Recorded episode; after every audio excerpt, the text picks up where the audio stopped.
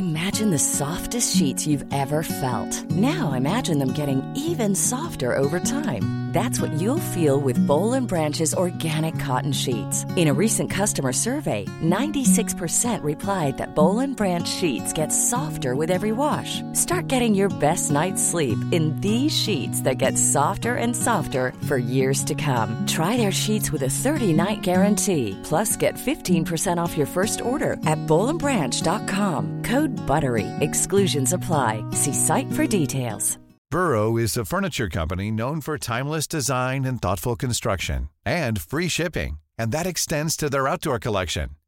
Their outdoor furniture is built to withstand the elements, featuring rust-proof stainless steel hardware, weather-ready teak, and quick-dry foam cushions.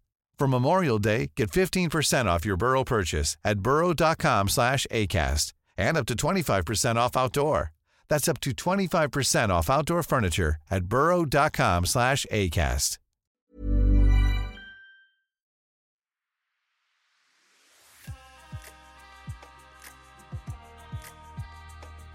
Hello, and welcome to Condensed Histories, the podcast that takes pop culture and reveals the real history underneath. I'm your host, Jem Duducu, and what we're doing this time round is the Christopher Nolan movie Oppenheimer. Now I am become death, the destroyer of worlds. Now, this obviously means that we're going to be talking about one of the most important moments in the entire of human history, which comes from World War II and leads us into shaping the entire post war world. It is an amazing idea for a movie, and basically, it surprises me that we kind of haven't had it done before at this level. This allows me to also talk about the career of Christopher Nolan. Basically, the most consistent director that I personally like, but I'm going to say that Steven Spielberg is better. Yes, you've got someone like Stanley Kubrick, He's amazing too, but I don't actually love every single one of his movies. Not a fan of Clockwork Orange, I'll just put it out there. Likewise, Eyes Wide Shut, Missed Opportunity, and something like Barry Lyndon, to be admired rather than loved. But I absolutely get that he's a craftsman, so we get to put all of this stuff together. But first, I want to remind you of the previous episode where I talked about Barbie, because you get this idea of like counter programming. So during the World Cup, when statistically loads of men are sitting there watching the TV, well, the women are again statistically less likely to be watching the World Cup. So movie theaters still want to get business, what do they do? They put on a bunch of female orientated movies, and some of those can end up being very big hits at a time when traditionally it might be a bit quieter in the theaters. It's a clever idea. And so, weirdly, while because of COVID and all this kind of stuff, there's been real problems with Hollywood trying to get their product out and actually film stuff. And then, hey, you know, when everything's finally calmed down, let's have a writer's strike. And for the record, I am on the side of the writers. And I really hope that various productions learn from the previous writer's strike and don't try and sort of fudge things. I'm looking at you, Quantum of Solace. Terrible Daniel Craig James Bond movie there. Ruined, it seems, in part by the actual writer's strike. Certainly, it's a god awful Bond film. I think you're so blinded by inconsolable rage that you don't care who you hurt. So the thing is, you know, Hollywood's in a fragile state at the moment. We've all got used to seeing stuff at home. There have been several occasions when I've been in the movie theaters over 2023 where people behavior has got worse in cinemas generally, but it's really hidden the deer if you've got a younger audience in 2023 and I actually on one occasion complained. And credit to my local Odeon theatre, I'm going to put it out there. They actually took my complaint seriously and gave me some complimentary tickets. So thank you very much for that. It wasn't for Oppenheimer, for the record. Yeah, because of all this stuff going on, there's a bit of a glut of movies coming out in 2023. So it is unlikely that the core demographic to go and see Barbie are also the same core demographic waiting to see Oppenheimer Although, like I said, you know, there's actually quite a lot going on in Barbie. Maybe I'll give it a go. But like Barbie, Oppenheimer, new Christopher Nolan movie, is absolutely packed with talent. You've got Cillian Murphy, who is the central character. He's Oppenheimer. He's obviously been in a whole bunch of other movies with Christopher Nolan. He was the Scarecrow in the Batman trilogy, and yes, he actually appears in all. He may be the main bad guy in the first Batman movie, Batman Begins, but he does have scenes in the other two movies as well. He sort of like is part of the key opening section where you start seeing there are vigilante Batmans in the second one, and you even see him running a court during the complete anarchy of Bane in the third movie. But he's also the key character in Inception, where basically Leonardo DiCaprio is trying to trick Cillian Murphy. And then also he plays an important role in Dunkirk as well. He's a British officer. So that's five movies already with Nolan. And now we come to the central star role, first time he's been starring for Nolan, in this sixth collaboration together. And you know what? They aren't the only ones who are working together. Like a lot of directors, once they kind of find the right people, they want to work together with them. Sadly, there is one exception to this Michael Caine. Now, Michael Caine first started working with Nolan as Alfred the Butler in the first Batman Batman Begins that Nolan did. But since then, he's been in virtually everything. He's even on the radio in Dunkirk. He's even in Tenet. And he's got pretty key roles in the likes of Inception and also Interstellar as well.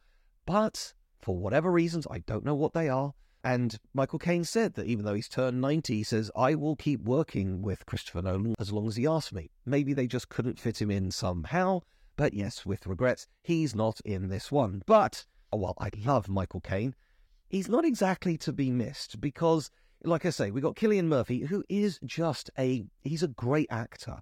I, I might have dunked on Peaky Blinders in my episode about Peaky Blinders. You can listen to that one if you want to. But there's Matt Damon, there's Emily Blunt, there is Gary Oldman, there's Casey Affleck, who's it's worth reminding you, he may not be the biggest name in, in the movie, but he's won an Oscar. So's Gary Oldman.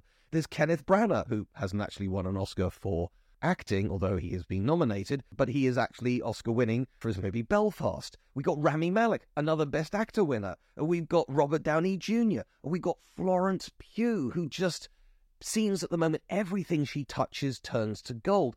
This is an amazing cast, perhaps only matched by the amazing cast that Barbie managed to get together. There is some serious quality most of the top notch acting community has been busy working on these two movies that have come out on literally the same weekend. Whatever, okay, fine. But just to sort of like tie these things together, there is a sort of weird thing going on with Gary Oldman. Now, again, Gary Oldman first started working with Nolan in the Batman movies. He plays Commissioner Gordon in the three of them. He hasn't actually been in any of his other movies. But here's the weird thing. In 2017, for some reason, even though it wasn't like the 70th or 75th anniversary of it, Dunkirk was hot. There was a, basically a, a, British comedy I won't bother going into where Dunkirk's going on in the background. So that came out in 2017. But then Dunkirk by Christopher Nolan came out in 2017. And also Darkest Hour, which really concentrates on the first few months of Winston Churchill's premiership as Prime Minister came out in 2017. Now, the interesting thing about Dunkirk, the Christopher Nolan version, is as always, Nolan is not going to do just the regular story. Now that he's fully in control, he moves things around and manipulates them. He didn't really do that in the Batman films, but even those he sort of had his own imprint on. But you get something like Tenet, where you got some of the movie running backwards and stuff. But in the case of Dunkirk, he basically had the stuff on the beaches, which was happening over a week. You had the stuff with the little ships, which was happening over a day. And you had stuff with the Spitfires, which was happening over an hour. So some of these bits sort of interact with each other as you're going through it. So you sort of get to see timey-wimey things and sort of like sometimes you're seeing stuff out of order.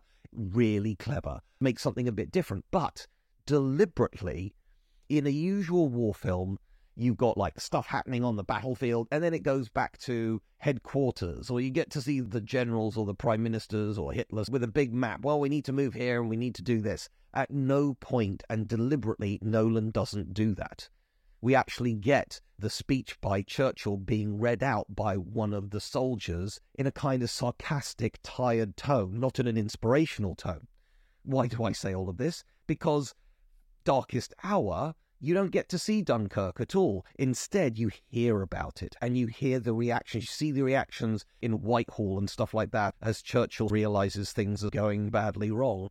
And so you've got Gary Oldman playing Winston Churchill, which wins him a Best Actor Oscar in 2017. And as I have said previously, I'm not quite sure how or when, but I did say somewhere out there, there is kind of like a fan edit editing together Dunkirk most of Dunkirk, not necessarily all of Dunkirk, but also with key scenes from Darkest Hour. And that would work as its own movie because they're talking about the same scenes and it is a bit more of a traditional war film if you were to do that. But the reason why it's a bit of a quirk is Gary Oldman wasn't in Dunkirk, but he was on the other one about Dunkirk in the same year.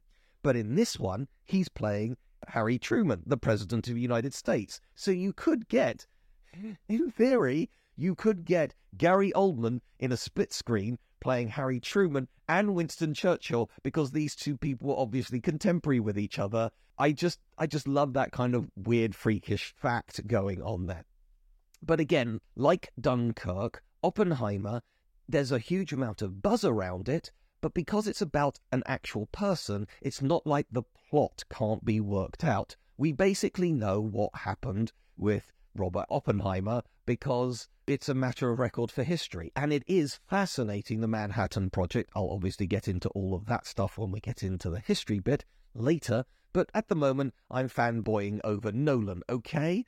The point is that I find it really interesting. I'm going to quickly go through his entire filmography. So basically, yes, there's indie student film. I'm not going to talk about that one. Instead, Memento. Memento is the first thing people were aware of, starring Guy Pearce. And basically, it's a pretty tight thriller.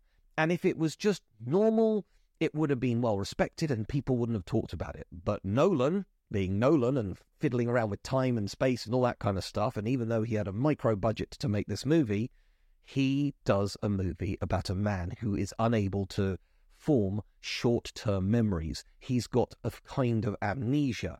And so, how does he get us to feel like that man? The whole movie is run backwards. Not like literally or anything like that. No, not at all. But what I mean is you get the first scene in the film is the last scene of the story. So somebody dies.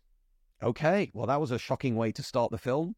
And then we start tracking back. So you can start working out did the right person die? Why did they die? It is ingenious. And there is on the DVD a way to play it the other way round. And everybody who's watched it that way, I haven't, has said, don't bother because you realize it's a solid but uninspiring thriller. It works best with the fundamental gimmick. But it was like his calling card. Look what I can do. Look how imaginative that is. Nobody has done this before. And trying to come up with something new is really hard in Hollywood. Nolan, by the way, background sort of like American British. He spent lots of years in both of them. He talks with a British accent. So therefore, he's kind of like, he's not just got American sensibilities. And when people talk about Hollywood, it, it amazes me how many people there aren't born and bred Californians or even born and bred Americans. And so it does give a chance for people to have slightly different views, and you don't get the same old stuff, although it can get homogenous when you start making 10 Fast and Furious movies. I digress. So, first one's Memento. Second one is Insomnia. This is at time of recording the only one that's a specific remake of another movie. It's a sort of Scandinavian thriller again. This time round, rather than being set in Scandinavia, it's set in Alaska, and it's basically about Al Pacino, a cop who makes a terrible mistake and has finds it really hard to fall asleep. It's like constant daylight because they're so far north, and so he's just slowly losing his mind. It's a really clever, sweaty thriller where you get Robin Williams. Robin Williams has played two amazing villains in his career, sadly taken from us too soon. One Hour Photo is one of them, and the other one is this one. You and I share a secret. We know how easy it is to kill somebody. Insomnia. He is great in it. And when he is playing off against Al Pacino, they're two just amazing actors. Simple as that. It's a it's a great movie. Again, it's not huge, it's not massive, it's not going to change your life or anything like that. And again, I remember watching that in the cinema after seeing Memento going, wow, that's amazing. And then I heard he's making another one. It's like, I want to see it. And the opening of the plane going over the glaciers with all the crevasses in them, oh, it's just so cinematic, which is like, oh, he's got a slightly bigger budget now.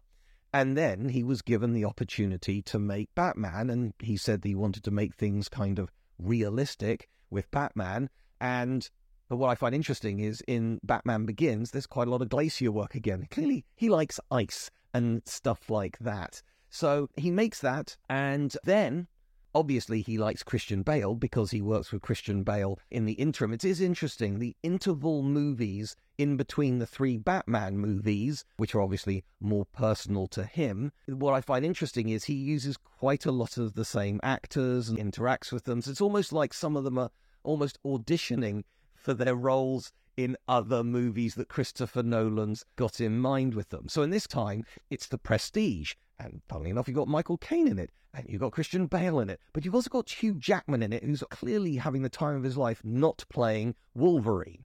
And it's just a great magic movie which has a great twist. Now, annoyingly, my sister in law gave away the twist before I went to see the film. Now, I'm not going to say what the twist is in case you don't know what it is. Are you watching closely? Even if you know the twist, it's still a good movie, but it's even better if you don't know where it's going, if you like. And it's got David Bowie in it. It's just a great film. It's not his best, but I really like it. Then we've got The Dark Knight. Everyone loves that. Then we got Inception, which I'm going to just put my hand up here and say, actually, my favourite Christopher Nolan movie.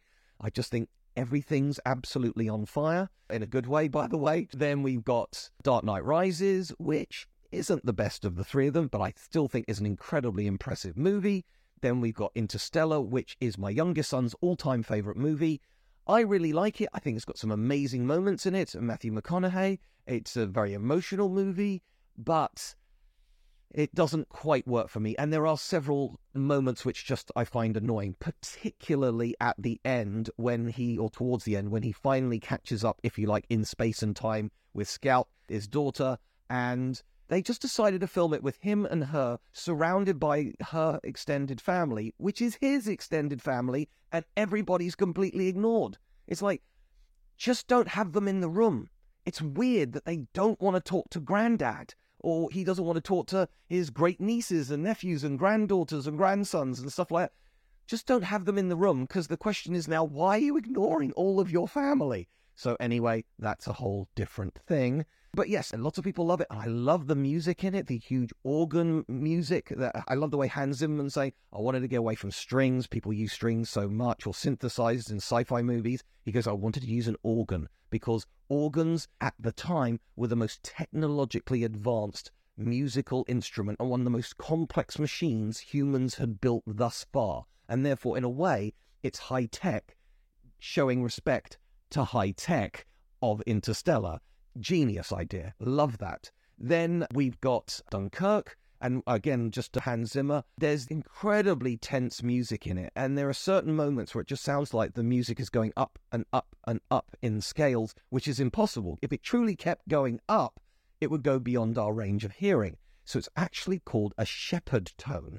And you've heard of an optical illusion where, you know, a picture could be two things at the same time. This is an audio illusion where it's tricking your ears to think that it keeps going up and up and up, but actually it resets itself. Hans Zimmer is being beautifully inspired by Nolan, who loves people to try things out.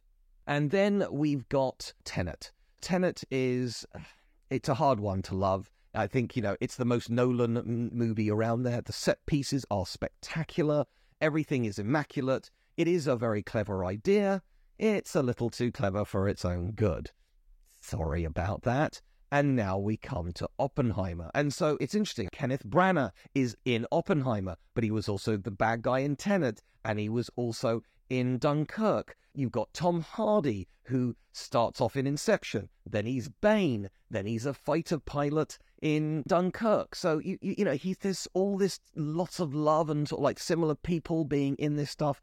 I just love his stuff. If you like, it's the exact opposite of the Fast and Furious movies. Look, I don't mind big, dumb fun. But if it's almost like I'm going to insult you, I'm going to assume you're a moron that can't follow basic plot, no, I think you're smarter than that. So I think the great thing about Nolan is he trusts you're smart enough to follow him and he will be intelligent, but also things blow up and there are car chases too. It sort of works quite well. Now, I feel obliged to say there are zero car chases in Oppenheimer. And yes, things do blow up, but they're very serious things and very important things, which we're going to come on to the proper history stuff in a moment. I also felt obliged, I just randomly said Emily Blunt there. Emily Blunt plays Kitty, who is his wife, and Emily Blunt, Cillian Murphy. These are two beautiful people who act really well together. I've previously said in the English, Emily Blunt, you know, I just have huge respect for. It's just great. And I've said Florence Pugh as well. It's just great to see all of these great actors doing great work in a genuinely intelligent historical drama and I did it. I did this one in 1917, but I said, who makes big budget historical movies and makes money from them nowadays? Well, the answer is, it seems, only Christopher Nolan. It worked with Dunkirk. We'll see how long Oppenheimer lasts in the cinemas, but I seriously hope that Oppenheimer does make big money because it's a reminder to studios look, A, not all historical dramas have. Life is full of awesome what ifs, and some not so much, like unexpected medical costs. That's why United Healthcare provides Health Protector Guard fixed indemnity insurance plans to supplement your primary plan and help manage out of pocket costs. Learn more at uh1.com. Everyone knows therapy is great for solving problems, but getting therapy has its own problems too, like finding the right therapist, fitting into their schedule, and of course, the cost. Well, BetterHelp can solve those problems. It's totally online and built around your schedule. It's surprisingly affordable too. Connect with a credentialed therapist by phone, video, or online chat, all from the comfort of your home. Visit betterhelp.com to learn more and save 10% on your first month. That's BetterHelp H E L P.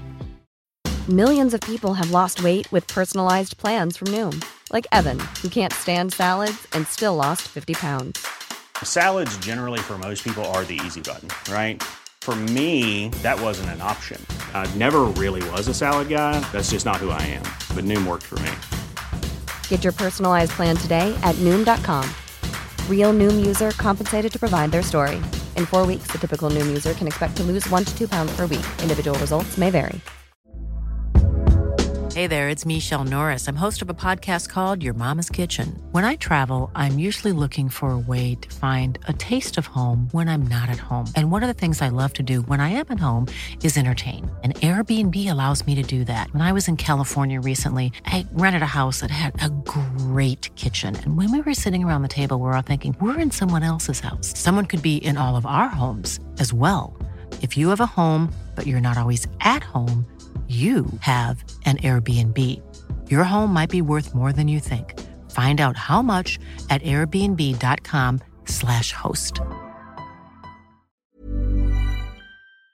To have like knights in it, and B, yeah, intelligent movies can sometimes be given big budgets and actually make money. So please give us more intelligent movies. Thank you very much. But actually with some ambition rather than just a million dollar, very clever indie, you know, where everybody's just talking in a box or a cupboard for an entire movie. Well done. Very clever. But I'd like a little bit more cinema going on. So there we go. Now let's get in to the actual history. Just before we do, as always, I'm going to say, hey, look, Please click subscribe. Please give us a review on whatever app you're listening to. Thank you very much. It, it just helps spread the word.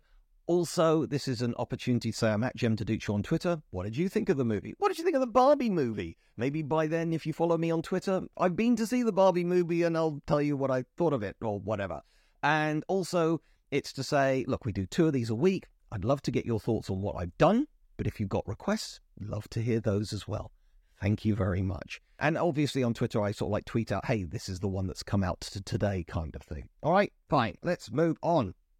So, Julius Robert Oppenheimer, born in New York City in 1904. That is his proper name. He didn't like being called Julius, so Robert Oppenheimer is what he's actually known as. But here's the thing I may mention in passing born in 1904. He was by World War II considered one of the greatest physicists in America. And so he was in his 30s when he started getting involved in what became known as the Manhattan Project. Now, just to give you a little bit of background on this, he basically got his degree in Harvard. You know, that's one of the best universities in the world. And then went on to do his doctorate in Cambridge. That's one of the best universities in the world. And then on to the University of Göttingen, which you might be going, hang on, that's not one of the best universities in the world. It is a very fine university for the record. Why did he end up going to Germany? And the answer is because of all of the European genius physicists. And so this is the point where I can say there are many reasons to hate the Nazis, but also show the flaw in things like Aryan supremacy or any kind of pick a race supremacy. Because what you see again and again in things like universities is no race has a monopoly on intelligence or inquisitiveness. What's great is if you get really smart minds from all over the world, stick them in the same room, and they're all experts on the same subject, something special happens. But if you're going to do your racial politics and say, I don't like these sorts of people, and you start kicking out some of the smartest, some of the bleeding edge type people on an area that you later on might want to weaponize, don't be surprised if you've fallen behind. Because, and obviously the Nazis were never going to do this because the whole point of the Nazis was this sort of completely flawed racial supremacy thing.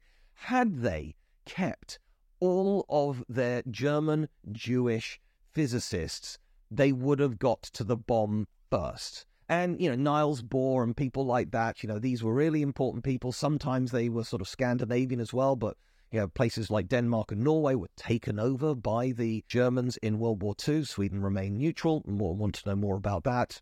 Listen to my episode on Waterloo. No, honestly, really, it's it's good and it is linked to this. Strangely, so had the Nazis started developing the bomb in, let's say, 1933, the year Hitler came to power and, and Jews could still sort of operate in Germany, they might well have got there first. But they didn't. And then when they started doing it, the race was on. Who was going to come up with it first? The Germans, who were already streets ahead with the likes of rocketry with the V1 and the V2. Imagine if you could get a V2, a piece of equipment so advanced that if they were able to then put a nuclear bomb on it, it literally couldn't be shot out of the sky. It would just launch and land and dead. No more London. Something like that. Whereas, at least with the Americans, they had to be flown in on propeller airplanes, which could, in theory, be intercepted by anti aircraft fire or fighter planes, etc. So, in theory, you could have still had a chance, although by summer of 1945, Japan's air force had been annihilated. But you get my point. So, you can understand how anxious everybody was in America about what's going to happen in Germany. And indeed, it led to this myth this myth that these German scientists did indeed crack nuclear fission, but decided to bury it because they felt that they couldn't give a weapon so powerful to Hitler. It is a wonderful idea, a wonderful story about how scientists understand the moral implications of scientific discovery. Unfortunately, it's not true because the British bugged the rooms of some of these German scientists after the war and listened to them and basically asked them to describe how they would make it, and they changed the numbers. They didn't realize what is actually a nuclear explosion, okay? The answer is it's electrons firing off from a piece of radioactive material. What makes something radioactive? It's all the electrons flying off this extremely large atom. And if you can split an atom, if you can separate those forces, that sheer power of splitting an atom that can lead to an atomic explosion, a nuclear explosion, I should say. Because just one atom splitting isn't enough energy. You need a chain reaction. And they got their numbers wrong and they thought they needed about 100 times the amount of fissible material than you actually needed. And therefore, when they worked out, well, we need that much uranium before it go bang, it's like, well, we'll never develop that anytime soon. So let's put all our effort into developing rocketry and, and so on and so forth. So, fortunately for the rest of the world, the German scientists got their maths wrong. But meanwhile, in America, we get the start of the Manhattan Project. Now, I feel obliged to say this because America isn't the only place that had scientists, okay? Already in Britain, we actually had the first splitting of the atom happened in Britain, which is why I'm saying it's not the same thing as a nuclear explosion, because otherwise, you know, southern England might have been blown to pieces. But I digress. Britain had its own physicists, and actually the Manhattan Project, while yes, it was in America, while yes, the majority of the staff and scientists were American, there were Brits there, there were Canadians there, there was contributions from other allied countries. So just to put this into a little bit of context, at its peak, it was costing $2 billion in 1940s money a year. And at its peak, 130,000 people were working just on this project. To put that number into modern dollars, that's about 25 billion a year. The Manhattan Project is widely considered the most expensive and people intensive project in human history. But then again, we were trying to harness the power of nuclear fission, and nobody had ever done that before. And it was going to involve science that had only just been discovered and trying to work out exactly what the implications would be. Absolutely mind blowing. There is a wonderful moment in the movie, and indeed it's in the trailer, when basically, so just to explain, obviously this was a military project, so it therefore needed somebody in charge militarily, and that was General Leslie Groves, who is played in the movie by Matt Damon. And basically, Groves is having a conversation with Oppenheimer saying, Are we saying there's a chance that when we push that button, we destroy the world? And he goes, There is not a 0% chance of that. Now, what a scientist means is there is almost no such thing as certainty in science, but it is highly, highly, highly, highly unlikely. However, there is still a tiny, tiny chance that we're about to blow up the planet. That's not a good thing to hear. No matter how minuscule the chance, there's still a chance, and nobody in the whole of history has pushed that button before. And so, what happens is there is this test in America to see does this even work? Nobody knew what was going to happen next. And then, of course, it has now gone down in history that the only two nuclear detonations against a population during wartime were, first of all, Hiroshima, and then secondly, Nagasaki. So that's August 6th and August 9th, 1945. Now, I have actually talked about this in the past, and I don't really want to go into the whole moral implications and and so on and so forth. I'm just going to say basically, for the people who say we shouldn't have dropped the bomb, I want to know how you're going to end the war. Because Japan hadn't stopped fighting by August of 1945. And it is worth reminding you, Germany had surrendered in May. So June, July, August. It is three months later. The Japanese know they're fighting on their own and they ain't surrendering. The reason why they're sending out airplanes called kamikaze is because the only time in history where Japan was seriously under threat from invasion. It was by the Mongols in the 13th century, and they sent two fleets separated by seven years. And on both occasions, those fleets were wiped out by a typhoon, which became known as a divine wind. And do you know what divine wind is in Japanese? It's kamikaze. So this time round in 1945, the Japanese were trying to create, if you like, a man made divine wind by crashing airplanes into aircraft carriers. And it was working. The Americans were suffering horrific casualties, and yet they'd won the war. They'd basically surrounded the Japanese islands, but Japan had never been invaded in all of its long and militaristic history, so why would they believe it's going to happen now? And the other thing I'm going to say is they didn't drop the bombs on the same day. There were three days in between.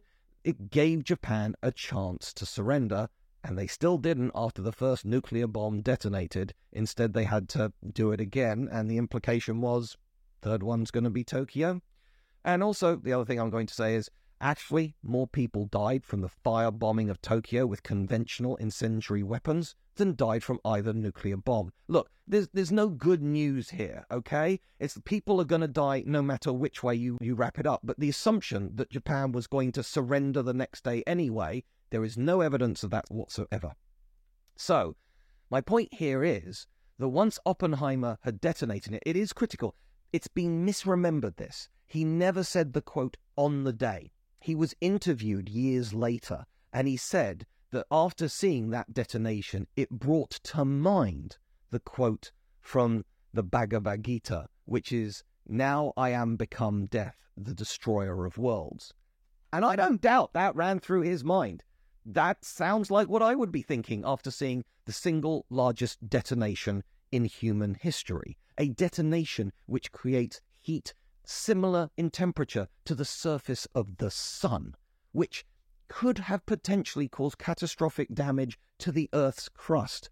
And here we are, and you just created it. Now, uh, for example, Einstein, who's got a brief cameo in the movie, he he's been said that it was his work in the early 20th century that the Manhattan Project built upon. He didn't specifically create a nuclear bomb, but E equals mc squared basically says that matter is made out of energy. You're made out of energy. It's just packed really cl- closely together, and there is a way to release that energy. And if you did, it's a lot of energy, which is basically what a nuclear detonation is.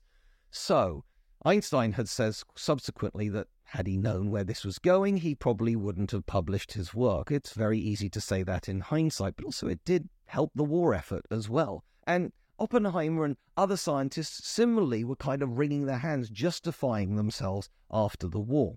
What's interesting is that Oppenheimer, like a lot of people, he was a bit of a maverick. And because of that, there were a lot of socialist and communist sympathizers in America and in Europe as a whole in the 1930s and 1940s. See, at that time, we hadn't really seen the horrors of the Stalinist regime. They'd been hidden from the West. And also, it's worth reminding you that during World War II, Stalin was our ally. And, uh, you know, Winston Churchill, let's go back to him, famously said, his question was it a good idea to ally with somebody like Joseph Stalin? He goes, if the devil would be our ally, I would have something positive to say about hell. So, in other words, right now, we just need all the help we can get. That's a whole other story. But back to this one, it's a point that after World War II, there was then this worry about the Red Menace. And this led to HUAC, the House of Un American Committee, and it's also known as the McCarthy Witch Trials because Senator Joseph McCarthy started sort of hounding people about are you now or ever been a member of the Communist Party, as if communism meant the same thing as being a Soviet spy. Now, Oppenheimer and a lot of his friends did have communist sympathies, which got them in hot water in the 1950s or late 1940s with McCarthy and HUAC. But that's not the same thing that he was ever going to give these plans over to Stalin. Now, in the end, Stalin or the Soviet Union did get the details about nuclear weapons, but that was actually from a, a lady, a secretary in Britain, which we only found out in the 1990s when it was revealed through something called the Mitrokhin archives. I'm not going to go there, but it didn't come from any of these people who are being threatened by these committees in America. And it did mean by 1949, now the Soviet Union has their own nuclear weapon. And now, for the first time in history, we've kind of got a standoff where, up until 1945, you could invade another country and whoever had the biggest army would win. But now, with nuclear weapons, that changes everything. So you even get the idea in the 1950s of MAD, mutually assured destruction. If I've got a bunch of nukes and you have got a bunch of nukes, we can't go to war because we will annihilate each other. So we will remain in an uneasy peace. This is why it's referred to as the Cold War because you wouldn't want it to go hot. And what happened is that both sides ended up backing various forces in various nasty little civil wars to basically fight for supremacy and ideology by proxy. And today, in 2023, this is still a consideration. I've mentioned this off and on in various different episodes about Ukraine, and I said that there was a very right wing guy who I pretty much disagree with everything they've ever said, but they made a comment in 2022 after things had gone disastrously wrong for Russia when he said, We used to think that Russia had a world class army. Now it turns out it's just a gas station with nukes. And that's the thing. This is why the West has not just instantly given Ukraine everything they wanted or said, do what you want, and hell, why not just invade the edges of Russia as well to show them that they should never try this again? There is absolutely an anxiety that if we push too hard, if Putin feels too threatened, push the button. This could start a nuclear war. Now, for the rec, and, and Putin has indeed at times threatened such things. However, he also knows about mutually assured destruction, and he also knows that the West ultimately has been winning and would do better in these situations than Russia would. And also, the thing you get something like Finland that's just joined NATO. Finland is considered an uninvadable country. Why? Because part of the law is that you have to have enough space in nuclear bunkers in all of the city centres and even out into the countryside to ensure that in the event of a nuclear war, actually the people of Finland will be safe. So I guess if there was a nuclear war, the one country that's going to win is Finland, and I guess ultimately we have Robert Oppenheimer to thank for that. But finally, I'm going to finish on something a bit more upbeat than than all mutually assured destruction. The other thing I was going to say is, interestingly, the Manhattan Project wasn't just involved in doing that. I mean, 90% of that 2 billion a year was trying to create factories to create fissile material. In other words, the actual uranium to be used in the nuclear weapons, but also their job was to try and gather intelligence on what was going on with the German nuclear program as well. So they ha- there's a spy element to it as well. But there is something else to do this because bear with me on this one. So in 1946, Jacques Heim decided to create for the first time ever a two-piece swimsuit and he called it the Atom because it was the smallest swimsuit that had ever been created before. But it didn't really take off. Meanwhile, we've got the US forces continuing to test larger and larger nuclear devices. Oh, this is why I was very careful how I explained Hiroshima and Nagasaki. There have been lots of nuclear detonations as countries around the world have tested their nuclear weapons. I'm just going to pause for a second when I ask you the question how many nuclear detonations do you think there have been since Nagasaki and Hiroshima? Have a think, maybe put it on pause, pick a number. The answer is over 2,000.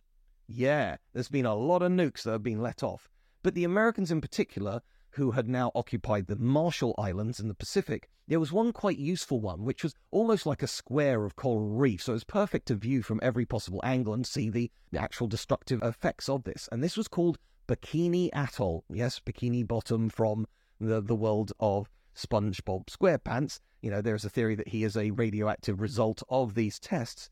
But going back to Jacques Heim with his very small swimsuit that didn't really take off, which was called the Atom, Instead, instead Louis Reard, who's also French, created something even smaller, two piece, and named it in honor because the first one was called Atom. How can I say something associated with atoms? And that's where we get the word bikini from. So, yes, thanks to Robert Oppenheimer, women today can get a decent tan all over thanks to a bikini.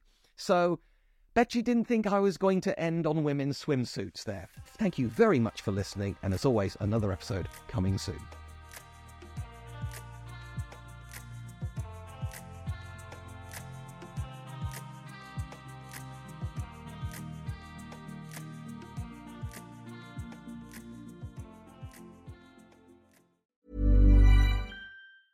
Planning for your next trip? Elevate your travel style with Quince. Quince has all the jet setting essentials you'll want for your next getaway, like European linen, premium luggage options, buttery soft Italian leather bags, and so much more. And is all priced at 50 to 80% less than similar brands. Plus, Quince only works with factories that use safe and ethical manufacturing practices. Pack your bags with high-quality essentials you'll be wearing for vacations to come with Quince. Go to quince.com/pack for free shipping and 365-day returns.